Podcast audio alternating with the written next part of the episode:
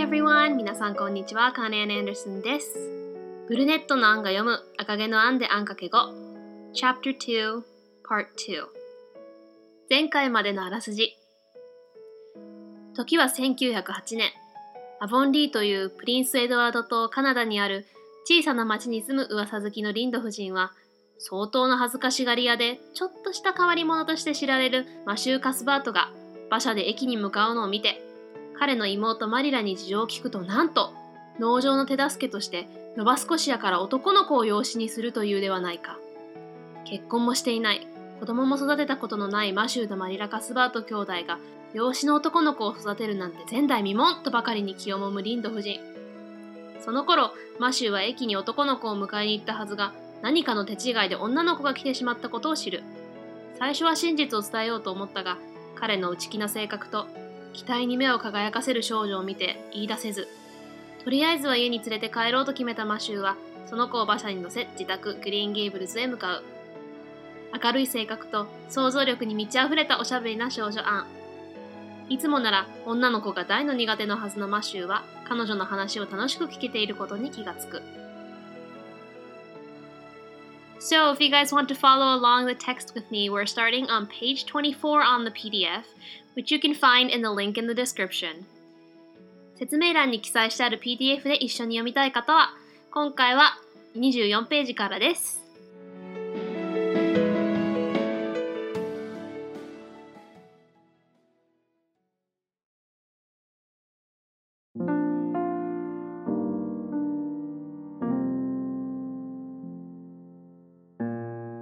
Anne of Green Gables by Lucy Maud Montgomery.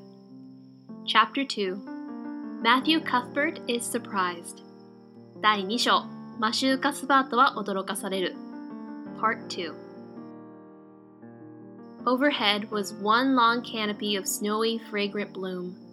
Below the boughs, the air was full of purple twilight, and far ahead, a glimpse of painted sunset sky shone like a great rose window at an end of a cathedral aisle. Its beauty seemed to strike the child dumb. She leaned back in the buggy, her thin hands clasped before her, her face lifted rapturously to the white splendor above. Even when they had passed out and were driving down the long slope to Newbridge, she never moved or spoke. Still, with rapt face, she gazed afar into the sunset west, with eyes that saw visions trooping splendidly across the glowing background. Through Newbridge, a bustling little village where dogs barked at them and small boys hooted and curious faces peered from the windows, they drove still in silence.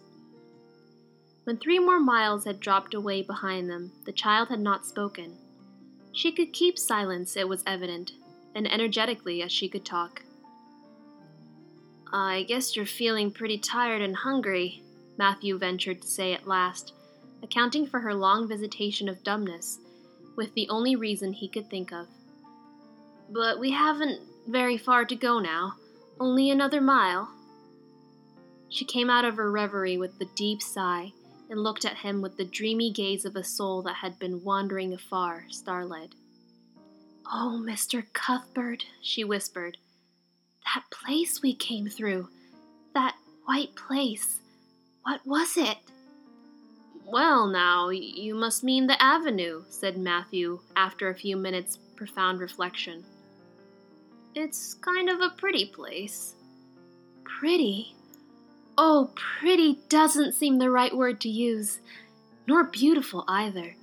They don't go far enough. Oh, it was wonderful. Wonderful. It's the first thing I ever saw that couldn't be improved upon by imagination. It just satisfies me here. She put one hand on her breast. It made a queer, funny ache, and yet it was a pleasant ache. Did you ever have an ache like that, Mr. Cuthbert? Uh, well, now, I just can't recall that I ever had. I have it lots of times, whenever I see anything royally beautiful. But they shouldn't call that lovely place the Avenue. There's no meaning in a name like that. They should call it, mm, let me see, The White Way of Delight. Isn't that a nice imaginative name? When I don't like the name of a place or a person, I always imagine a new one and always think of them so. There was a girl at the asylum whose name was Hepzibah Jenkins, but I always imagined her as Rosalia DeVere. Other people may call that place the Avenue, but I shall always call it the White Way of Delight. Have we really only another mile to go before we get home? I'm glad and I'm sorry. I'm sorry because this drive has been so pleasant, and I'm always sorry when pleasant things end. Something still pleasanter may come after, but you can never be sure, and it's so often the case that it isn't pleasanter. That has been my experience, anyhow. But I'm glad to think of getting home. You see, I never had a real home since I can remember. It gives me that pleasant ache again just to think of coming to a really, truly home. Oh, isn't that pretty? They had driven over the crest of a hill. Below them was a pond, looking like a river, so long and winding was it. A bridge spanned it midway, and from there to its lower end, where an amber hued belt of sandhills shut it in from the dark blue gulf beyond. The water was a glory of many shifting hues. The most spiritual shadings of crocus and rose and ethereal green, and other elusive tintings for which no name has ever been found. Above the bridge, the pond ran up to fringing groves of fir and maple and lay all darkly translucent in their wavering shadows. Here and there, a wild plum leaned out from the bank, like a white clad girl tiptoeing to her own reflection. From the marsh at the end of the pond came a clear, mournfully sweet chorus of the frogs. There was a little gray house peering around the white apple orchard in the slope beyond and although it was not quite yet dark, a light was shining from one of its windows. That's Barry's Pond, said Matthew. Oh, I don't like that name either. I shall call it, let me see, the Lake of Shining Waters. Yes, that's the right name for it. I know because of the thrill. When I hit on a name that suits exactly, it gives me a thrill. Do things ever give you a thrill? Matthew ruminated. Well, now, yes. It always kinda gives me a thrill to see them ugly white grubs that spade up in the cucumber beds. I hate the look of them. Oh, I don't think that can be exactly the same kind of a thrill.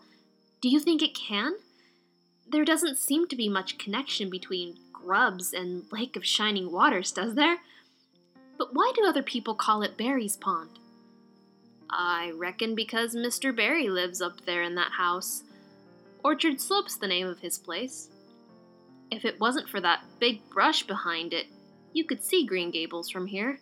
But we have to go over the bridge and round by the road, so it's near half a mile further. Has Mr. Barry any little girls? Well, not so very little either. About my size. He's got one about eleven. Her name's Diana. Oh! With a long indrawing of breath. What a perfectly lovely name! Well, now, I don't know. There's something dreadful heathenish about it, it seems to me. I'd rather Jane or Mary or some sensible name like that. But when Diana was born, there was a schoolmaster boarding there, and they gave him the naming of her, and he called her Diana. I wish there had been a schoolmaster like that around when I was born then. Oh, here we are at the bridge. I'm going to shut my eyes tight. I'm always afraid going over bridges. I can't help imagining that perhaps, just as we get to the middle, they'll crumple up like a jackknife and nip us. So I close my eyes. But I always have to open them, for all when I think of getting near the middle. Because you see, if the bridge did crumple up, I'd want to see it crumble. What a jolly rumble it makes! I always like the rumble part of it. Isn't it splendid there are so many things to like in this world? There, we're over. Now I'll look back. Good night, dear Lake of Shining Waters. I always say good night to the things I love, just as I would to people. I think they like it. That water looks as if it was smiling at me. When they had driven up the further hill and around a corner, Matthew said, we're pretty near home now. That's Green Gables over. Oh, don't tell me! She interrupted breathlessly, catching at his partially raised arm and shutting her eyes, that she might not see his gesture. Let me guess. I'm sure I'll guess right. She opened her eyes and looked about her. They were on the crest of a hill.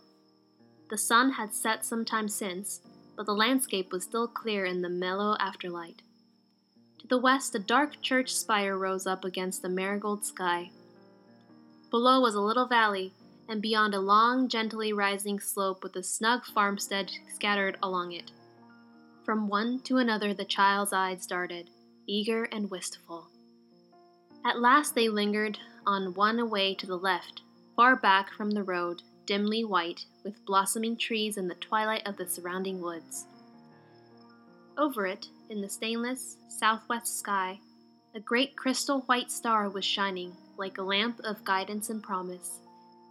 That's it, isn't it? she said, pointing. Matthew slapped his reins on the sorrel's back delightedly. Well, now, you've guessed it. But I reckon Mrs. Spencer described it so's you could tell. No, she didn't. She really didn't. All she said might just as well have been about most of those other places. I hadn't any real idea what it looked like, but just as soon as I saw it, I felt it was home. Oh, it seems as if I had been in a dream. Do you know, my arm might be black and blue from the elbow up, for I pinched myself so many times today. Every little while, a horrible, sickening feeling would come over me, and I'd be so afraid it was all a dream. Then I'd pinch myself to see if it was real, until suddenly I remembered that even supposing it was really a dream, I'd better go on dreaming as long as I could, so I stopped pinching. But it is real, and we're nearly home. With a sigh of rapture, she relapsed into silence. Matthew stirred uneasily. He felt glad that it would be Marilla and not he who would have to tell this waif of the world that the home she longed for was not to be hers after all. They drove over Lynde's Hollow, where it was already quite dark, but not so dark that Mrs. Rachel could not see them from her window vantage, and up the hill and into the long lane of Green Gables. By the time they arrived at the house, Matthew was shrinking from the approaching revelation with an energy he did not understand. It was not of Marilla or himself he was thinking of the trouble this mistake was probably going to make for them, but of the child's disappointment. When he thought of that rapt light being quenched in her eyes, he had an uncomfortable feeling that he was going to assist at murdering something. Much the same feeling that came over him when he had to kill a lamb or calf or any other innocent little creature. The yard was quite dark as they turned into it, and the poplar leaves were rustling silkily all around it. Listen to the trees talking in their sleep, she whispered, as he lifted her to the ground. What nice dreams they must have. Then, holding tightly to the carpet bag which contained all her worldly goods, she followed him into the house.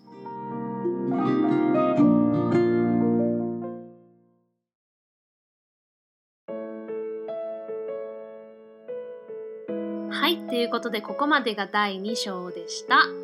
またね、私なりに大体の文章の訳詞は私が和訳したので、まあ、割とその文章をちゃんと読んでるときは私がもうすでに和訳したものを読みます。で、私、まあ、前回もそうですけど、村岡さんのオリジナルのは一切読んでないので、えー、元とどのぐらい近いのがわかんないですけど、まあ、私なりに訳したものを読んでみます。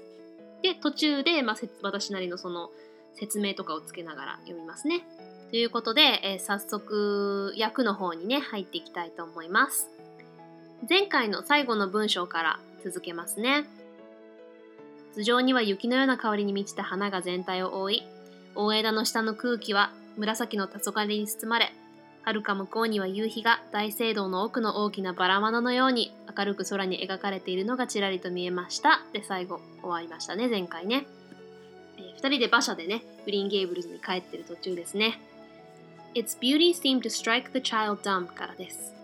その美しさにその子供、その女の子は strike dumb ストライクって皆さん野球とかでもストライクっていうじゃないですかあれはまあ打つっていう意味があるんですねだからそれこそバットでボールを打つ時もストライクっていうけど雷とかも雷打つっていうじゃないですか日本語で The lightning struck って、ストライクの過去形がストラックだからね。で、ストライクダム。ダムはまあ口が聞けないっていう意味で、まあその使い方によってはちょっと差別用語としても使えるのはあるんですけど、まあ基本はあの口が聞けないっていう、まあ、ダム。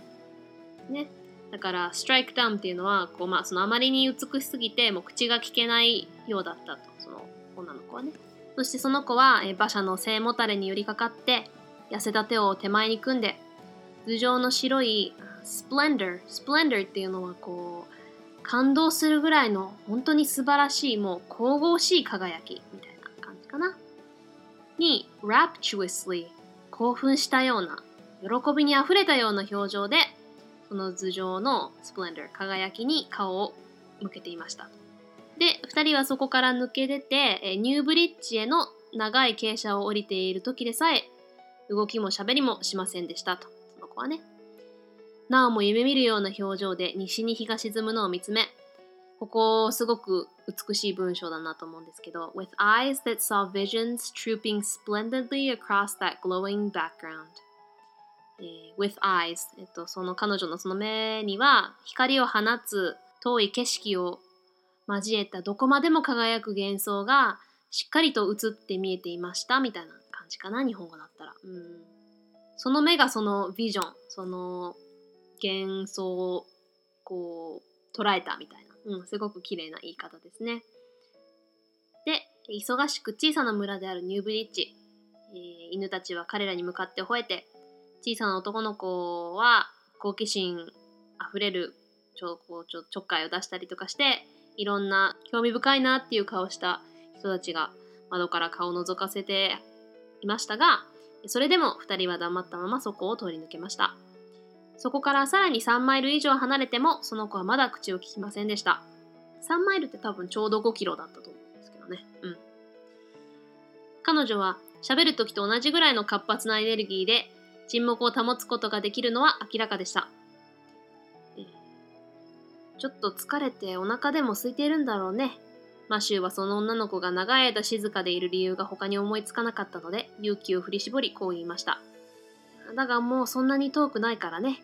ほんの1マイルほどだよ。で、ここでまたすごく綺麗な言い方ですね、英語で。She came out of her reverie with a deep sigh and looked at him with the dreamy gaze of a soul that had been wandering afar, star-led. reverie っていうのは、まあ、こう空想とか幻想かな。だから彼女は深いため息をついて、deep sigh。深いため息をついて幻想から抜け出し、came out of a reverie だからね。で、star-led。星に導かれたかのような、えー wandering afar。遠くをさまよってているかのような、まあ、かのようなにしたけど、まあ、星に導かれた遠くをさまよっている魂の、えー夢見る眼差しでマシューの方を見ました。はあ、カスバートさん、私たちの通ったあの道、あの一面真っ白な場所、あれは何？と彼女は囁きました。ああ、並木道のことだろう。とマシューは数秒考えた後に言いました。なかなか綺麗な場所だね。綺麗？綺麗なんて言葉じゃとても表せないな。pretty っていうのは、まあ、綺麗っていう。で、beautiful が美しいだから、美しいとも違うわね。それだけじゃ足りないもの。ああ、本当に wonderful。素晴らしい。素晴らしかった。想像で改善できないものを見たの生まれて初めてだわ。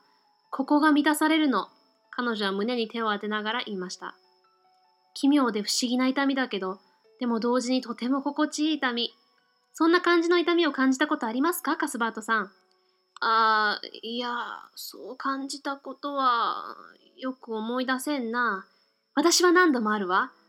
royally beautiful この、まあ、素晴らしく美しいって意味なんですけど、royally って、まあ、直訳すると、まあ、王族的な、だからまあ、王族にふさわしい、まあ、つまり素晴らしいって意味ですね。royally beautiful 本当に素晴らしく美しい何かを見たときはいつでもね。だからこそあんなに lovely あの ね、葵さんのラブリーストーリーのラブリーもそうだけど、まあ、lovely は本当に素敵な言葉で、うん愛らしいとか可愛らしいとか愛おしいとかいう意味ですね。えーあんな可愛らしい素晴らしいところを並木道なんて呼ぶべきじゃないわ。並木道って名前には意味がないもの。こう呼ぶべきだわ。うーん、そうね。歓喜の白い道。素敵で空想的な名前じゃない？私は場所や人の名前にしっくりこないときはいつも新しい名前を想像してそっちの方で考えるようにしてるの。孤児院にヘプシバー・ジェンキンズっていう名前の女の子がいたんだけど これヘプシバーっていう名前なんですけど、まああの、あんまり綺麗な名前じゃない。音的にもヘプシバーって ちょっとあの、おばさんっぽい名前かなってあんまり綺麗な音じゃないので。ヘプシバー・ジェンキンズってなんか本当に夢のない名前なので、ここで現れてますね。個人にヘプシバー・ジェンキンズっていう名前の女の子がいたんだけど、私はいつもその子のことをロザリア・デ・ヴィアだと想像してたの。他の人はあそこを並木道と呼ぶでしょうけど、私だけはあの場所を歓喜の白い道と呼ぶことにするわ。本当に家に着くまで1マイルくらいしかないの？嬉しくもあるし、残念でもあるわ。残念だっていうのはね、このドライブがとても楽しいからで、いつも楽しいのが終わるって残念なことだなって思うからなの。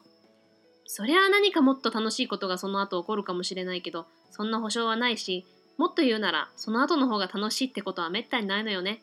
少なくとも私の今までの経験ではそうだったわ。それにしても我が家に帰れるって素敵なことね。物心ついてから本当の家を持ったことがないんだもの。本当の自分の家に帰れるんだって思うと、またあの心地よい痛みがするわ。あー、なんて素敵二人は丘の頂上を越えたところでした。丘を見下ろすと池があり、それはあまりに長く曲がりくねっていたので、まるで川のように見えました。池の中ほどには橋がかかっており、池の上手の隅には琥珀色の砂丘の帯が向こうの深い青の湾を仕切っていました。水面は様々な色を見せて輝いていて、言葉や名前では表せないような色合いのクロッカスやバラ、希薄な緑など様々な色が精霊のような幻想を映し出していました。橋の上手は、もみの木やカエデの森で飾られ、揺らめく夕闇の中で暗く半透明に立ちそびえていました。あちこちに野生のプラムが川岸からもたれるように伸び、まるで白い服に身をまとった少女が水面に映る自分の姿の上に向かい、つま先立ちで歩いているようでした。池の先端の方にある沼地からは、悲しげで美しいカエルの合唱がはっきり聞こえてきました。傾斜の向こうには白いリンゴの果樹園からわずかに見える小さな灰色の家があり、まだそこまで暗くはないものの、その家の窓からは明かりが灯っていました。あれはバリーの池だよ、とマッシューが言いました。あら、その名前も好きになれないわ。そうね。きらめきの湖水。そう、それがいいわ。ぴったりな名前だってわかるの。だってゾクゾクするんだもの。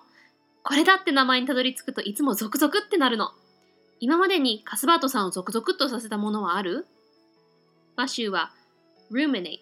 まあ日本語で近いって言ったらまあ陳詞かな。深くこう考えながら言いましたと。うーん、ああ、あるかな。きゅうり畑に出てくる白い幼虫。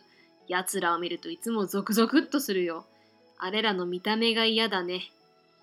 あー、それは私の考えてるゾクゾク感とは少し違うと思うの。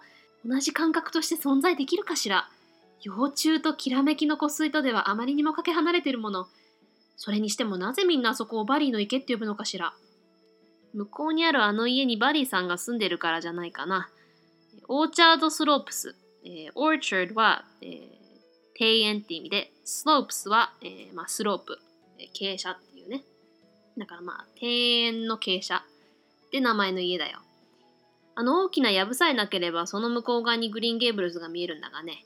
でもわしらはこの橋を越えて向こうの道に回らなければならないんで、もう半マイルくらいかかるんだ。バリーさん家には小さな女の子っていらっしゃるのかしら？えっと、あまり小さすぎる子じゃなくて、私と同じくらいの。11歳ぐらいのダイアナという子がおるよ。まあ彼女は深く息を吸い込んでいった。なんて完璧に可愛らしい名前なのかしら。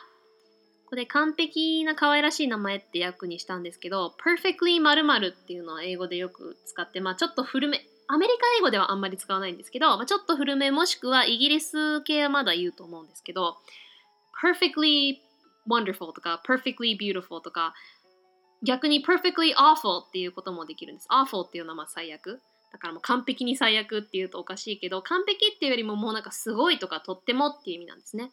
だから That's perfectly wonderful がもう perfectly awful ってどっちも使えますね。でまあ一応、まあ、とても可愛らしいって意味だけどなんて完璧で可愛らしい名前なのかしらにしました。でマシューがうーんそうかいな。わしにはなんだか heathenish ってここで言葉使ってるんですけど heathen っていうのはまあ異教徒、まあ、この場合キリスト教の教徒に対しての異教徒。だからまあキリスト教徒以外、まあ、つまり正統派じゃないっていう意味ですね。でここに ish っていうのはまあなんとかっぽいとかなんとか的なって意味なので heathenish だとまあ異端的な名前みたいな感じかな。だからまあちょっと正統派じゃない名前のような感じがするがね。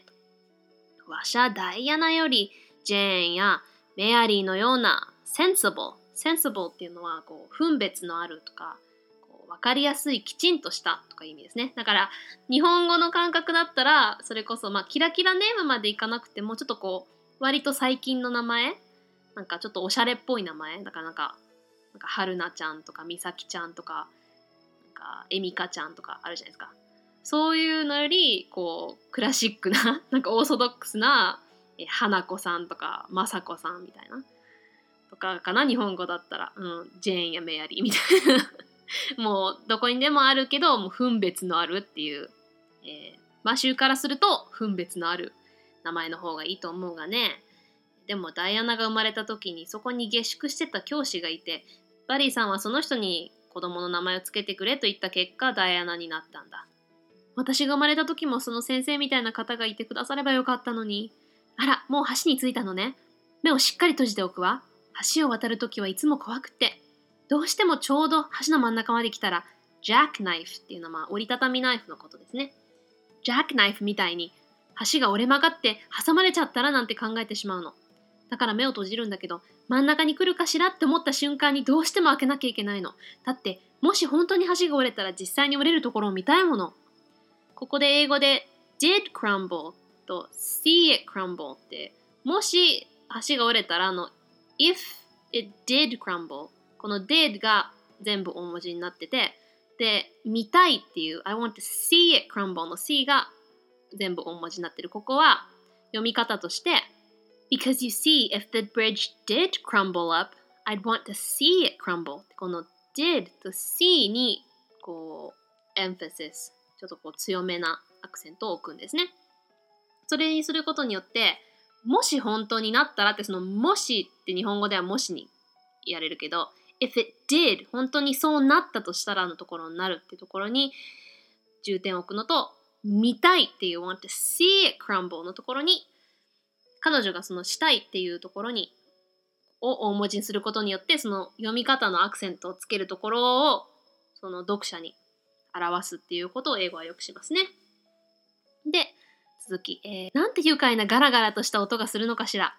この、この馬車のね、音が。このガラガラって音はいつでも好きだわ。この世の中にはこんなにたくさん好きになれることがあるなんてなんて素晴らしいことって思いません？あ、渡り終わったわね。では、後ろを振り返って。おやすみなさい。愛しいきらめきの小水さん。私、いつも大好きなものにはおやすみなさいを言うんです。人に対して言うようにね。あの子たちも私がおやすみなさいっていうのを好きだと思うのよ。あ、あの湖の水面がまるで私に微笑みかけているようだわ。丘を越え曲がり角を曲がり終わった時、マシューは言いました。あともう少しで家に着くよ。あそこがグリーンゲーム。あ、言わないで彼女はマシューが指をさそうと上げた腕をつかみ、彼の身振りを見ないように目を閉じて、息もつけない口調で言いました。breathlessly ね。breath 息が less ない ly のような感じで、つまりまあ息もつけない口調で言いました。当てさせてきっと当てられると思うの。彼女は目を開けて辺りを見回しました。彼らは丘のてっぺんにより、太陽が沈んでから時間も経っていましたが、風景は柔らかな残光の中にまだはっきり見えていました。西には暗くなった教会のとんがり屋根が金銭花色の空を背に姿を見せていました。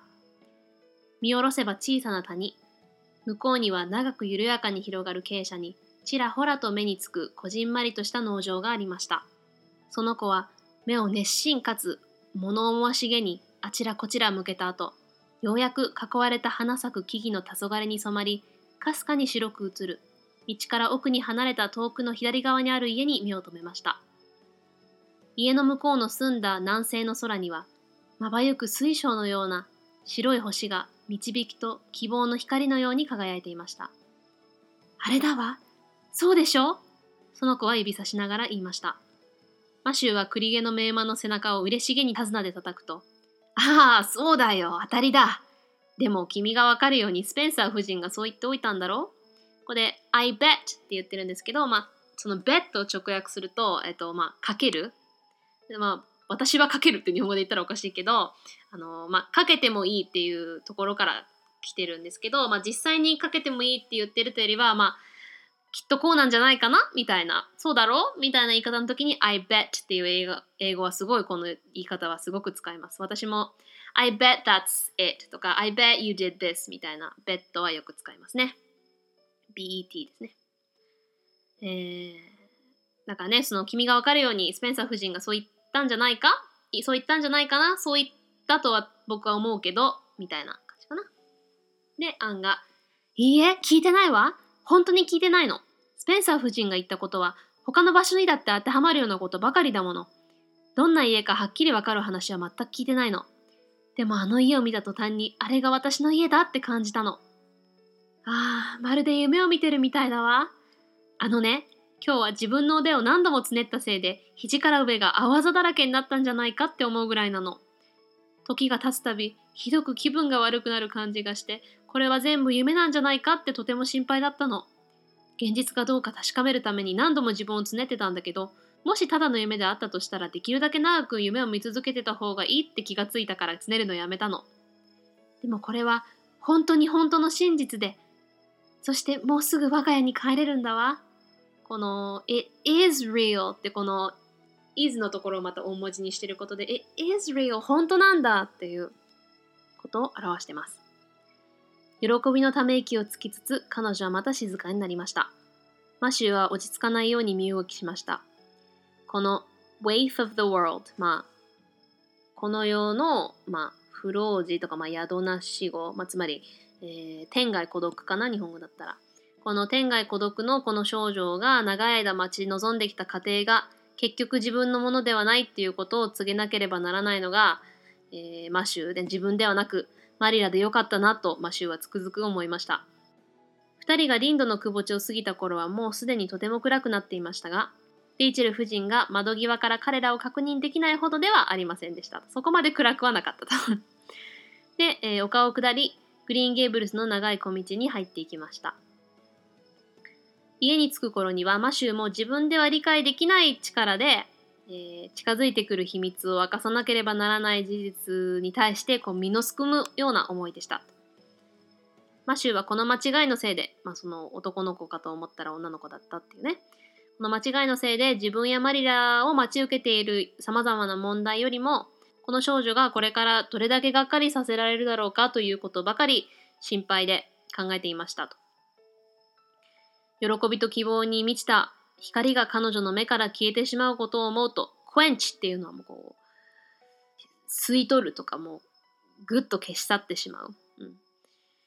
うん、だから、quench your thirst とかいう言い方もするんですよ。あの、quench, thirst は喉が渇くことだから、quench your thirst っていうと、その、喉の渇きを消すとか取り去る。つまり、こう、なんか飲み物飲んで、あーっていう時、quench your thirst っていう、そういうポジティブな言い方でも使いますね。でもまあ、取り去る。だからその希望に満ちた彼女の目からそのね、光を消してしまうかと思うと、何かを殺すのを手伝うような不快な気持ちになってしまうのでした。ちょうど、えー、子羊や子牛、その他もろもろ小さな無垢な生き物を殺さなければならない時に湧き上がるあの気持ちと同じようでしたと。彼らが家に着いた頃には庭はとても暗くなっていて、辺りにポプラの葉がさやさやと布が擦れるような音を立てていました。キーが夢の中でおしゃべりしてるわ。きっととても素敵な夢を見てるんでしょうね。マシューが彼女を地面に下ろしてやるとき、彼女は囁きました。そしてその少女は全財産が入った旅行カバンを固く握りしめながらマシューの後について家に入っていきましたということです。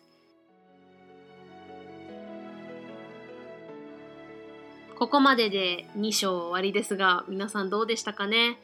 本当に赤毛のアン、このルーシー・マード・マッカムリーの書き方、文章がね、すごく美しい詩的な書き方をするなとまた今回も読みながら思ったんですけど、それをね、その日本語に訳すときに、その日本語的な訳をすることももっとね、日本語で自然に聞こえる訳し方ももっとしようと思えばできるんですけど、でもその英語の綺麗な言い方の説明をするのにちょっと英語寄りの訳し方をしたんですけど、それでも直訳はしてないですけどね。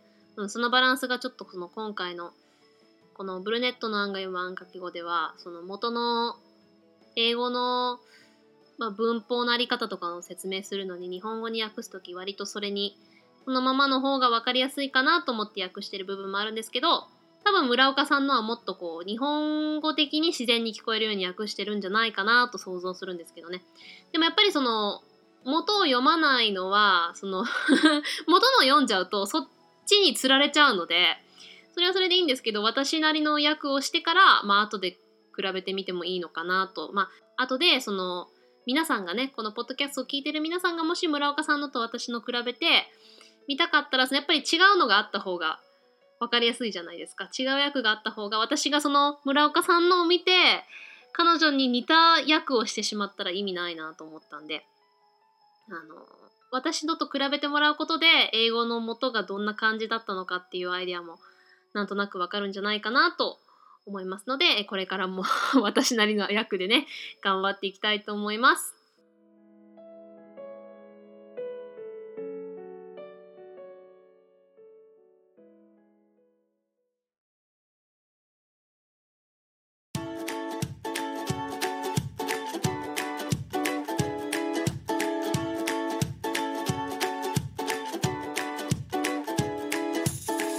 はいエンディングです。ブルネットの案が読む赤毛の案これが4回目かな？うん、えー、で2章目を読み終わりましたけど皆さんどうですかね？楽しめてますかね？私はすごい赤毛の案特にアンのセリフが多いところはすごい好きで。で私が自分がアンっていうのもあるけどこの赤毛のアンのアンシャーリーの中にすごい自分自身も見るようなところもあって割と私アンみたいな子だったので ちっちゃい時からすごいやっぱりうーんポジティブ人間だったんでね。でまあ割とこういうこう素直な 純粋ないいついつからダークになったんだみたいな。いや今でもねこういうポジティブな感じでね人生生きたいなと思って本当にこの世にアンが言うように Isn't it splendid there are so many things to like in this world? この世にはこんなにたくさん好きになれることがあるってなんて素晴らしいことだって思いません？っていうようにね本当にこの世にはたくさん好きになれる素晴らしいことがたくさんあるなっていうのを赤毛の案読むとね本当にポジティブな気持ちになれるので私もねこれからもこのシリーズ続けていきたいなと思います。ということで、これからも皆様からのたくさんのお便り、アイデア、レビュー、ハッシュタグ、コメントなどなどお待ちしております。メールアドレスは annx 数字の 5BILINGUALPODCAST アンかける5バイリンガルポッドキャスト at gmail.com ツイッターではハッシュタグひらがなのアン、A 数字の小文字の X 数字の5でつぶやいてくれると嬉しいです。Okay, we're starting another great week together. また新たな1週間がやってきますね。今週もみんなで頑張ろうね。うちが応援しとるけんね。So, talk to you guys again next week. ではまた来週。Bye!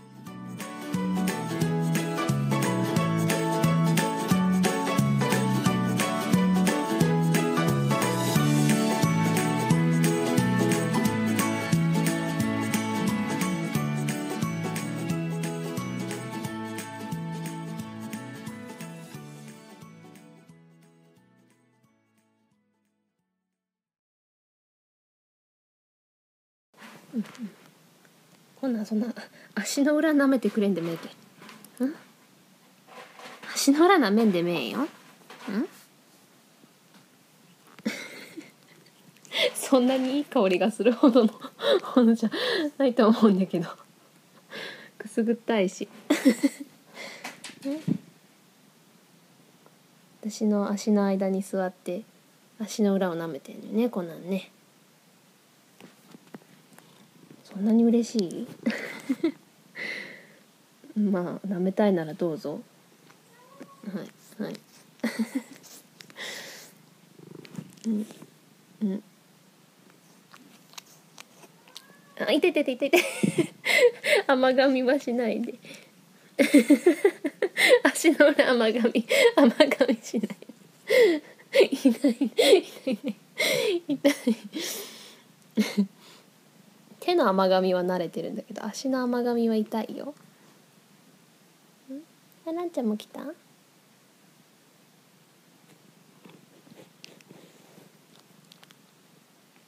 ランちゃんも足の裏舐める。ダンは舐めないよね足の裏ね。